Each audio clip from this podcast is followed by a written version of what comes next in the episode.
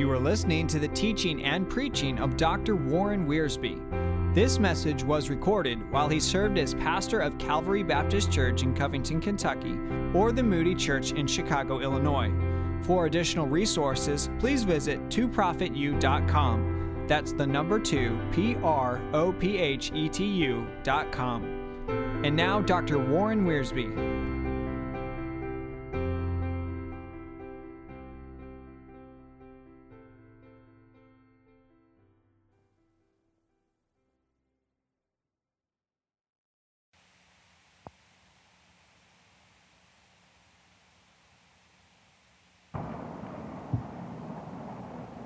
Evening we begin a series of four messages on crucial questions about the will of God. And there's going to be a verse that's going to become a theme verse for us. It's one I wish every believer would memorize. Psalm 33 and verse 11. Psalm 33, verse 11 The counsel of the Lord standeth forever. The thoughts of his heart to all generations. Now, when you mention the phrase, the will of God, you'll get different responses from different people. Unfortunately, there are some Christians who are bored with it. And these are usually people who, when they were little boys or girls went to camp someplace and someone frightened them about the will of God and told them to put their faggot on the fire. Or they are perhaps students who have heard so much about knowing the will of God and doing the will of God, they've gotten bored with it. I hope this is not true of anybody here tonight. I hope that as we study the Word of God together, as the Lord enables us these four Sunday evenings, will not get very bored and tired and ho hum about the whole thing. The second response there are some who are confused about it. Maybe they've tried some formula for discovering God's will and it didn't work. Or they did what they thought was God's will and the thing fell apart around them. Or they've watched other Christians who apparently are out of the will of God and things seem to be going smoothly for them. They're confused. You mention the phrase, the will of God, and some people will be frightened by it. These are the people who, who know they are not in the will of God. Somewhere along the line, they've stepped on a detour, and so if you mention God's will, they'll get a little bit defensive. I'm always happy to meet people who, when you mention the will of God, get excited about it. They realize that the will of God is the expression of the love of God. The counsel of the Lord standeth forever, the thoughts of his heart to all generations. And so God has a will for my life because God has a love for me. And that excites me. It excites me to know that I'm an individual in the family of God, and God is not going to hand me a blueprint that He printed for two other people. If you'll excuse the comparison, the will of God is not a Robert Hall. The will of God is tailor made. And you don't wear somebody else's clothes. Now, there are four approaches to the will of God that I'd like to discuss tonight, three of which I disagree with. I don't disagree because I am omniscient, I am not infallible. I disagree with them because I believe they are contrary to the Word of God. And yet, sad to say, many people are involved in these three approaches to the will of God. The first approach to the will of God that I think is wrong is what I call the mystical approach. The mystical approach to the will of God. Now, there is a true mysticism. I once heard a very famous preacher say, mystics are mistakes. I think I know what he meant by that. He meant people who are impractical, who don't have their feet on the ground, who think strange thoughts. But in the Bible, there is a true mysticism. If you believe, as I do, that there is a spiritual world behind the physical world, then you're a mystic. If you believe that there's something more than just trees and atoms and bridges and buildings, then you're a mystic. The Apostle Paul was a mystic. Paul said, uh, The outward man is perishing, but the inward man is being renewed day by day. That's mysticism. It's Christian mysticism. Paul said, um, The things which are seen are temporal, but the things which are not seen are eternal. That's mysticism. He's saying one of these days, everything you can touch and see and feel is not going to be here. But the spiritual realities are going to last forever. There is a true mysticism. Many of the Psalms are mystical writings. The psalmist looked at the storm and he saw God. Jesus looked at a lily and he saw his Father. He saw the sparrow fall and he thought of his Father. So there is a true mysticism, but there's also a false mysticism. Let me describe it to you. The false mysticism says this when you are determining the will of God, let your mind go blank. Now, for some folks, that's not very difficult. Let your mind go blank. And just close your eyes and relax, and you'll begin to feel what the will of God is. You'll have a spiritual feeling, an intuition. Now, don't think about what you have to do, don't examine it. We're talking about an internal, mystical, emotional experience that shows you the will of God. Now, I think I know where some people get this from. They get this from a wrong interpretation of Scripture. You see, they have the idea that when a Christian is seeking to determine God's will, he should not be intelligent. To be intelligent means to be unspiritual. And of course, this is contrary to God's will and God's Word. They get this from a twisting of Proverbs 3, 5, and 6. They say to me, Pastor, the Word of God says, Trust in the Lord with all thine heart, and lean not unto thine own understanding. And that means don't depend on your thinking well, if you don't depend on your thinking, all that's left is your feeling. All you have is a mind to think with, and emotions to feel with, and a will to act with. And your will is going to be determined by your emotions or your intellect, or both. And so if I, if I cancel my intellect, all that's left is my emotions, and therefore you become very mystical. That's not what Proverbs 3, 5, and 6 says to us. What he's saying is don't lean on your own unaided intellect. You need something more than just the intellect. Don't abandon the intellect. Don't put your brains on the shelf. Rather, don't lean upon human thinking alone. Trust in the Lord with all thine heart. The mystical approach. Now, the mystical approach to me is very dangerous. It's dangerous because, first of all, feelings can be treacherous. We have the authority of Jeremiah for that. The heart is deceitful above all things and desperately wicked. Who can know it? That word wicked means sick. The heart is desperately sick.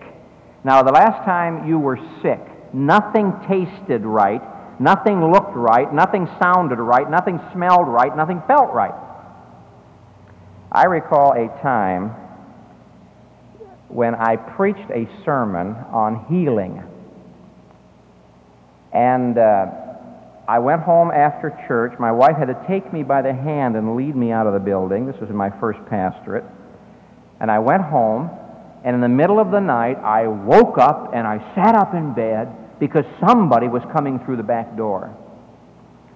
And my wife just reached over and felt my forehead, and I was sick. I was seeing things that weren't there. I was hearing things that weren't there, embarrassingly enough, after preaching a sermon on healing. And for the next two weeks, I was a very sick person. You see, when, when the heart is sick, you've got to be very cautious uh, about the way you interpret feelings. You say, but Pastor, I'm very sincere. God's given me a new nature. I'm trying to walk with the Lord. I appreciate that. There is a place for the emotions in determining the will of God. But uh, feelings can be very treacherous. Secondly, Satan can counterfeit feelings. Many people who think they are filled with the Spirit are fooled by the spirits. And there are demonic forces that would enjoy counterfeiting feelings. Ah, but you say, I had that feeling once before and everything worked out. Sure. Let me tell you a story about Evan Roberts, the great Welsh revival leader. He went to preach at a meeting and he went behind the, the platform to pray. And as he was praying, a, a light moved into the room. And he saw this bright light and he felt an intensity of power. And when he preached, many came to know Christ. He went to the next meeting. And as he preached and as he prayed behind the platform, a darkness moved in. He felt himself enveloped by a darkness. And when he tried to preach the Word of God, nothing really came out and nothing much happened. And he said, I must be out of the will of God. Then he began to examine the situation and he found out it was Satan. Satan had granted, you, Satan's an angel of light, you know. Satan had granted to him this great experience and he thought he'd have it again. And so he prepared himself for a great experience, and the darkness moved in. I want to warn you, there are times when Satan himself would move in and give us what appears to be guidance and blessing, only to trap us the next time. The mystical approach to the finding of the will of God is dangerous because it leaves out the mind.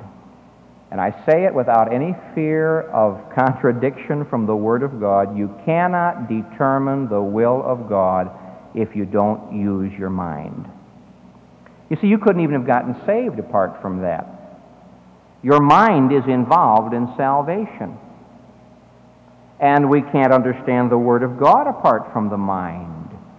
Romans 12:2 tells me that I should not be conformed to this world. I should be transformed by the renewing of my mind. Why? That I may prove by experience the will of God. And so God leads me, and God leads you by speaking to the mind. I would advise you to read through the epistles of Paul and discover how much he has to say about the mind the enlightening of the mind, the teaching of the mind, the renewing of the mind. The mystical approach to me is very dangerous. It emphasizes the emotions. Now, there's a second approach that I think is dangerous, and I call this the mechanical approach. There are two aspects to this that I want to share with you. The mechanical approach. First, the people who follow this approach tell me I live in a closed system, that the will of God is a machine. It's like a computer or an automobile or perhaps a typewriter. It's a machine, and you're a part of that machine. And if one part of that machine goes wrong, you're done for. I've had saints of God come to me and say, Oh, Pastor, you know, God can't use me. I said, That's interesting. He uses some strange people. Oh, he can't use me. What? Oh, ten years ago I did this and they tell me something that they did. I said, that means God can't use you. Oh, I'm out of the will of God. I'm done for. That's the mechanical approach. Now, along with this is the idea that since the will of God is a machine, you can easily determine the will of God by dropping in a quarter, pushing the right buttons, and out comes the will of God. A mechanical approach to God's will. I had a phone call uh, several years ago from a frantic young woman. I don't even know who she was. I think that somebody here tonight does know who she was. And she was frantic. In fact, she was contemplating suicide. And we tried to calm her down, and she kept saying this It doesn't work, it doesn't work, it doesn't work. I said, Pardon me, what doesn't work? She said, I did everything he told me to do. And she was talking about a man who had given her spiritual counsel. I told I did everything he told me to do and it didn't work. Now, when you make cornbread, you have a certain recipe and a certain way you do it. When my wife makes cornbread, she has a certain way of doing it. and maybe both ways work, but I have no right to say you've got to follow my recipe. I want to be carefully understood about this. The mechanical approach to the will of God has a tendency to replace a relationship with a recipe. If you do this, this, this, and this, this will come out. And I dare say there are people here tonight who have followed all of the steps that the spiritual leaders have given, and it hasn't quite worked that way. I remember several years ago, at a certain point in my ministry, I was greatly concerned for the work of the Holy Spirit in my life. And so I did two things. Number one, I read in the book of Acts and in the epistles and marked where it talked about the Holy Spirit and how He would work in my life. Secondly, I gathered together the finest books I could find by the most spiritual leaders on the Holy Spirit. You know what I discovered? Contradictions. Here's one man who says, Here are four steps toward receiving the Holy Spirit. Another godly man whose preaching I appreciated said, Here are six steps toward the filling of the Holy Spirit. One man had 13 steps. Were they all wrong? No. Were they all right? No. The dangerous thing in this mechanical view of things is to turn out cookie cutter Christians. We all wear the same label in the back of our coat. We all have the same vocabulary. We all are wound up every morning by the Holy Spirit, and we walk like little tin soldiers. Now, that's not what Christianity is, my friend. Why do we have this mechanical view of the will of God? That if I disobey, the whole machine falls apart and I'm done for, there's no chance for me. And the only way to find the will of God is in a mechanical way, a formula, a recipe. Well, I think one reason we have this uh, attitude is because um, we live in that kind of a world. If you want some chewing gum, you put 15 cents in the slot and you pull out the thing and out comes the gum or your money. We live in a mechanical world. We are accustomed to pushing the middle valve down, and the music goes round and round and comes out here. But you know, the spiritual life is not like that. The spiritual life is not a machine, it is a living body, it is a living relationship. My relationship to God is not the relationship of an ignition key to an automobile. My relationship to God is the relationship of a living member to a body. Well, let's go a little deeper. It's the relationship of a bride to a bridegroom, of a child to a father. It is a living, loving relationship. And if your relationship to God is mechanical, I feel sorry for you. Because God never made you to be a robot. And God certainly isn't a machine. We live in a mechanical world. I think another reason why we have this mechanical view of the will of God is that we have misinterpreted Old Testament Scripture. You see, in the Old Testament, God, in a mechanical way, led his people. He had a cloud by day, he had fire by night. The priest wore a very special garment called the ephod, and they were able to look into the ephod and determine the will of God. God spoke to people. Now, we don't have that today. Oh, but you say we're, we ought to. No, we, we ought not. Now, before you burn me for heresy, let me explain why. If you'll read Galatians chapter 4, you'll discover that the Old Testament era was the kindergarten stage of God's revelation. They were little children that he was leading, and little children need mechanical rules and regulations. Little children need visual aids to teach them. But when you get a little bit older in the things of the Lord, you don't need those things. We don't go from faith to sight, we go from faith to faith to faith to faith. I think another reason why we have fallen into the trap of this mechanical view of the will of God is this we are in an era of, quote, made easy, unquote. Soul winning made easy. Child raising made easy. Embalming made easy. And I don't read this in my Bible. Prayer made easy. Man, you start praying and you find out how hard it is. Now, if you want to be a salesman instead of a soul winner, sure, it's made easy. Memorize a few verses and you got it made. Ah, but uh, Jesus didn't use the same approach with everybody. We're in this made easy era.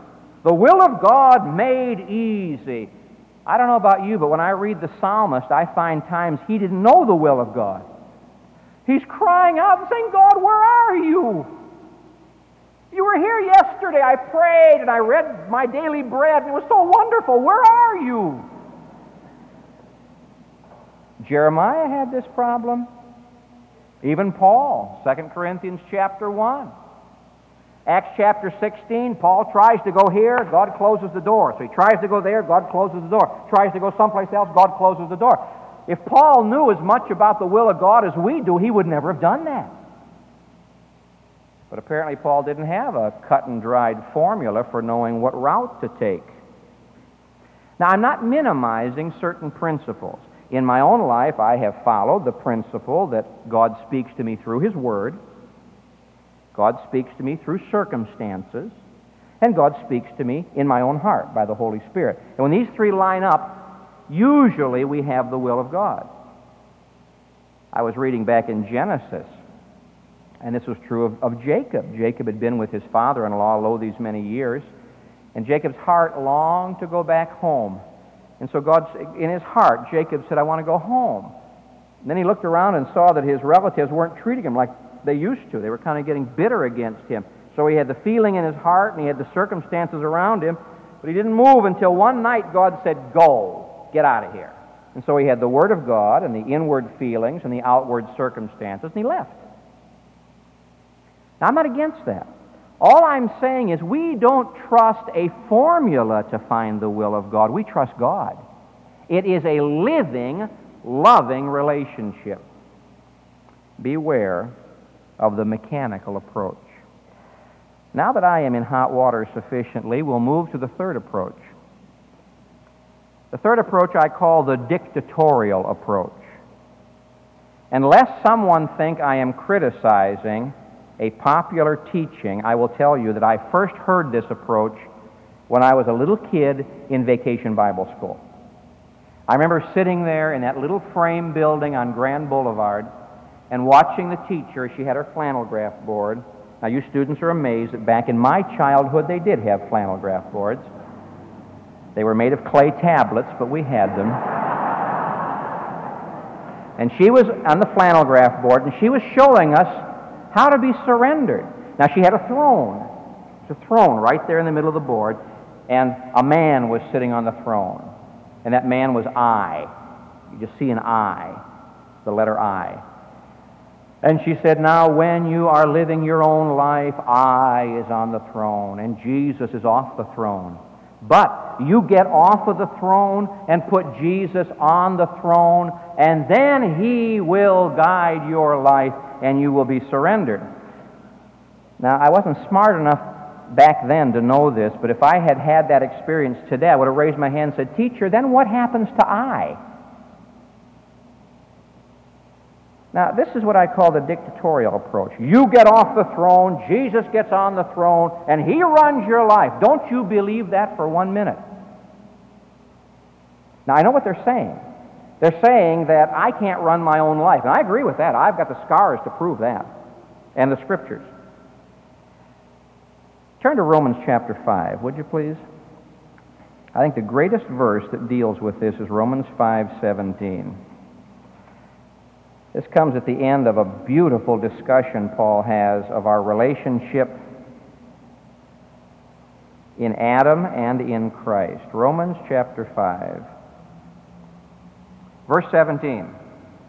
For if by one man's offense, that's Adam, death reigned by one, much more they, that's Christians, who receive abundance of grace and of the gift of righteousness, they shall reign in life by one, Jesus Christ. When I was an unsaved person, death reigned in my life. The wages of sin is death. When I became a Christian, life came in.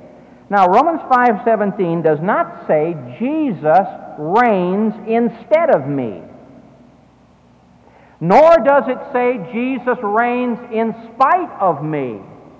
You know what it says? I reign through Jesus Christ. Here's the way it works. Arrogantly, I'm sitting on the throne of my life saying I can run my own life. I make a mess of it. Jesus comes along and says, You know, the two of us together could do a much better job than you're doing. Now get off. All right, Lord. So I get off the throne. He gets on the throne. Then you know what he says? Come up here and sit with me. I want you to reign through me, and I am going to reign through you. Now, this philosophy, I gets off the throne and becomes nothing, is not even psychologically sound. If I cease to be myself, what am I? A blob? A parenthesis? A zero? What am I? I cannot get off the throne of my life. God does not work in spite of me or instead of me. He works in me and through me. Now, we sang together George Matheson's beautiful song, Make Me a Captive Lord. And he hit the nail on the head. He knew nothing about get off the throne and stay off. My will is not my own till thou hast made it thine. If it would reach the monarch's throne, it must the crown resign. That's the whole idea. You say, Lord, I'm handing you the crown, the scepter, the throne, the whole thing. It's yours. And then he says, Now you come up here and we shall reign together. That's what Paul meant when he said, I can do all things through Christ, which strengtheneth me. He doesn't say Christ does it instead of me, he does it in spite of me, he does it in me and through me. You see, if all of us got off the throne and ceased to be individuals, we'd all be alike. And in the Bible, Christians were not all alike. And in the church, they're not all alike. The 12 apostles were not all alike. I maintain it's psychologically impossible for a person to cease to be himself. You are asking for mental problems, you're asking for emotional problems. You're saying, I want to die to self. To die to self does not mean to cease to be. To die to self means, Lord, here's my will. And then he moves in through his Holy Spirit, and you experience Philippians 2.13. It is God that worketh in you both to will and to do of his good pleasure. I'm deathly afraid of this dictatorial approach, and I'll tell you why. You can blame an awful lot on the Lord. Well, he's on the throne. He told me to do it. You see, we Christians don't put bumper stickers on our car. The devil made me do it. We put the bumper sticker on. The Lord made me do it. More things are blamed on the Lord. Now let's take the fourth approach, which I feel is the Christian approach, the biblical approach. And the secret of the biblical approach is found in one word whole. W H O L E, whole. You see, the problem with the mystical approach and the mechanical approach and the dictatorial approach is that they are fragmented. Follow me closely now. I'm reasoning with you tonight, and I want you to use your spiritual minds to get a hold of this. I wish God would have had someone tell me this 25 years ago. It would have saved me a lot of heartache. The mystical approach emphasizes the emotions. Well, I feel God wants me to do this. The mechanical approach emphasizes the intellect. The dictatorial approach emphasizes the will. And you're fragmenting yourself. Now, the true Christian approach is that God has my emotions, He has my intellect, He has my will. All of this is involved in determining the will of God. Let me explain. Let's begin with the intellect. If you and I are not feeding our minds the truth of the Word of God, God cannot guide us. He guides us through His Word. We don't have ephods. We don't have high priests. We don't have pillars of fire. We don't have clouds. We don't hear voices. we have the Word. This is God's guiding instrument. And if we're not spending time daily saturating our minds with the Word of God, God cannot guide us. Thy Word is a lamp unto my feet and a light unto my path. Secondly, God needs our emotions. What am I talking about? I'm talking about a loving relationship between me and God. If I'm not spending time every day with my heart beating with His heart, so that there is a personal relationship between us, He can't guide me. God doesn't do what my boss used to do when I was working for Rockwell issue a memo. Jesus said, I'm not going to call you slaves. A slave doesn't know what his master is doing. I'm going to call you friends. Now, my friends sit down talk to me. We talk together. We even disagree. And unless I am spending time daily feeding my mind the truth of God's Word and feeding my heart this loving relationship, this loving experience of worship and adoration and prayer, God can't guide me. Thirdly, my will. Jesus said in John 7 17, If any man is willing to do his will, he shall know of the doctrine. F.W. Robertson, that great preacher of a bygone era, said, Obedience is the organ of spiritual knowledge. How do we determine the will of God? By obeying. Do the next thing God's told you to do, and you'll know the next thing. And so, unless the whole of me is in fellowship with the whole of Him, He's not going to guide me. The will of God is the product of a walk with God. The will of God is the result of a relationship with God, so that my mind receives the truth of the Word.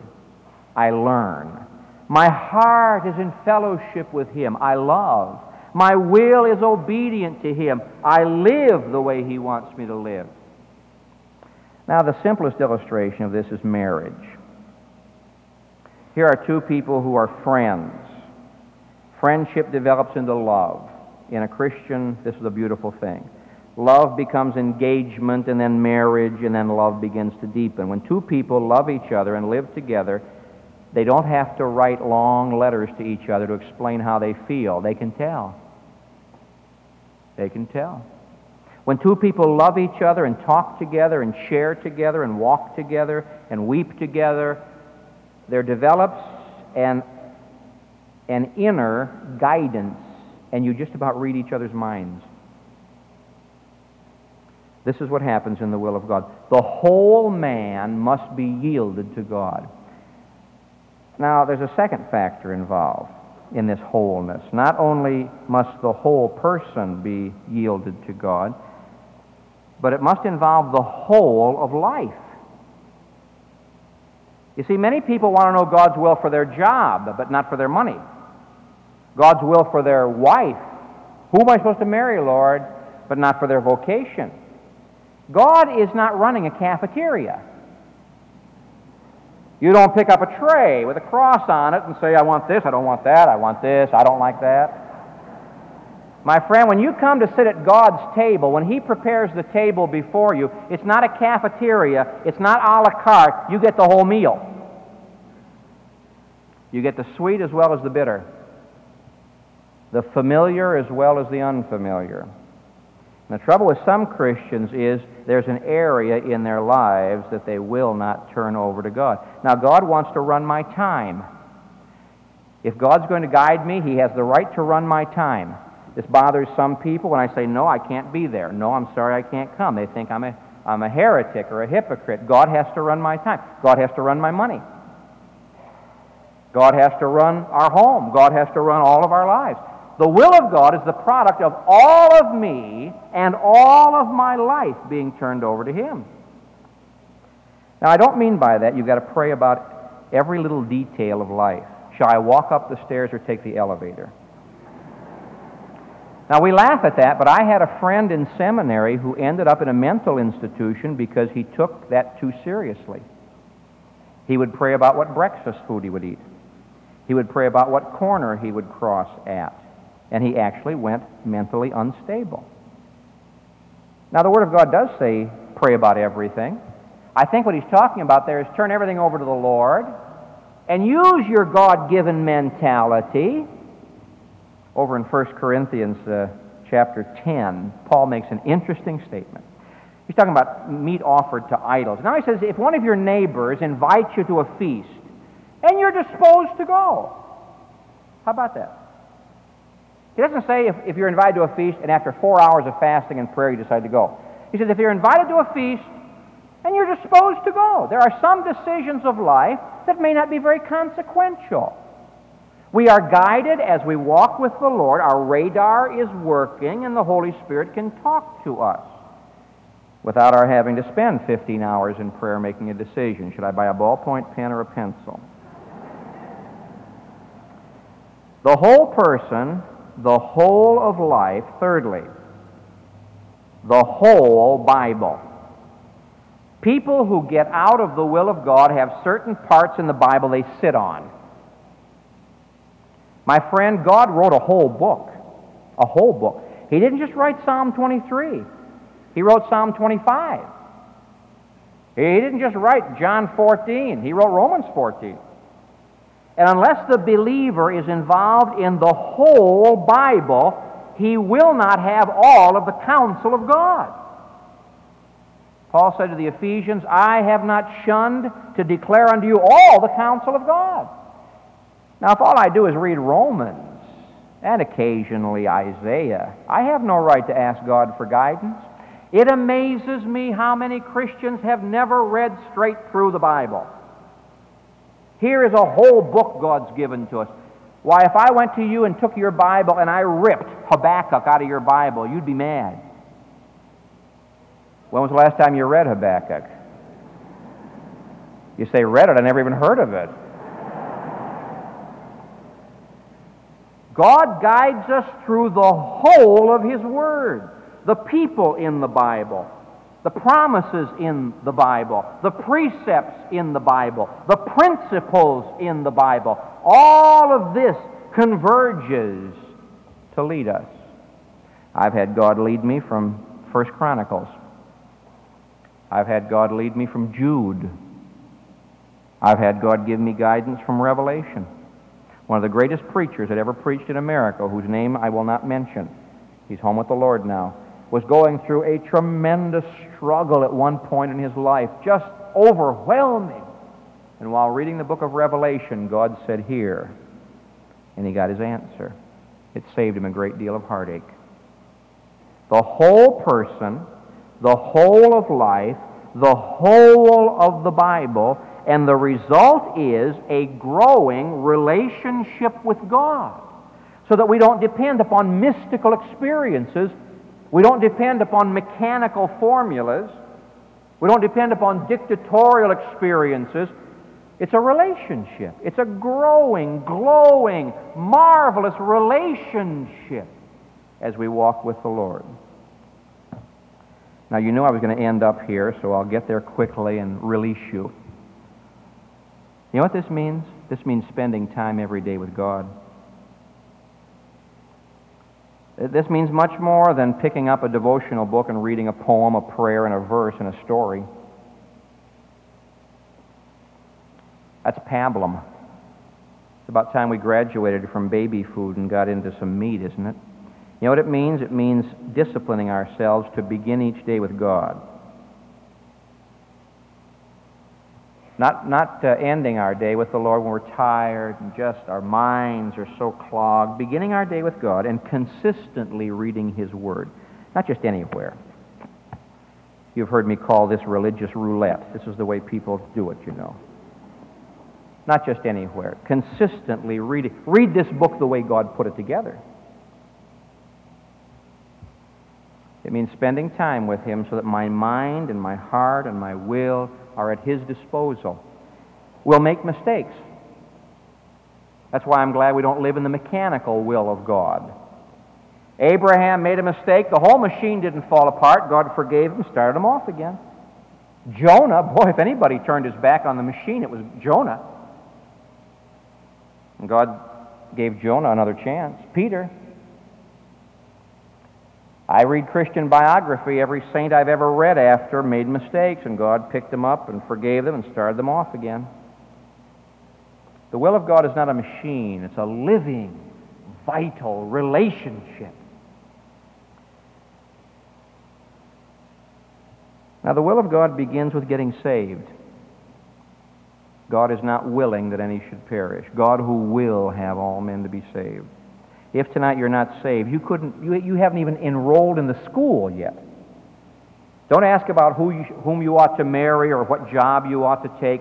You're not even enrolled yet. Get saved. Once you're in God's family, your father will say, Now, son, here's the way it goes. Some of you, I'm afraid, have neglected your devotional time. I suggest you get back. Confess that sin of neglect. I don't know what's more important in your life than spending time with God, but if, if it's that important, I want to hear about it.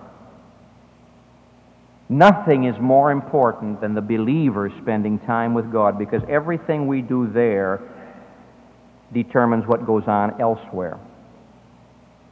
Some of you are in the will of God and you're praying and you're going through difficulties. You say, Lord, what's next? Just wait, wait, wait, wait. He'll show you what to do. His timing is never off. His will is never wrong. His rewards are never cheap. Just wait, and God will direct you. Gracious Father, we're thankful that a part of our heritage is to know your will. This has been written into the contract, and for this we're grateful.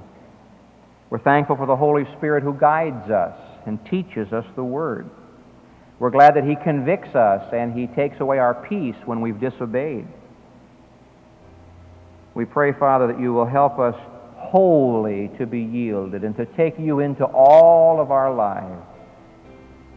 May no area be left outside of your blessing speak to every heart now for the need of this hour in Jesus' name. Amen.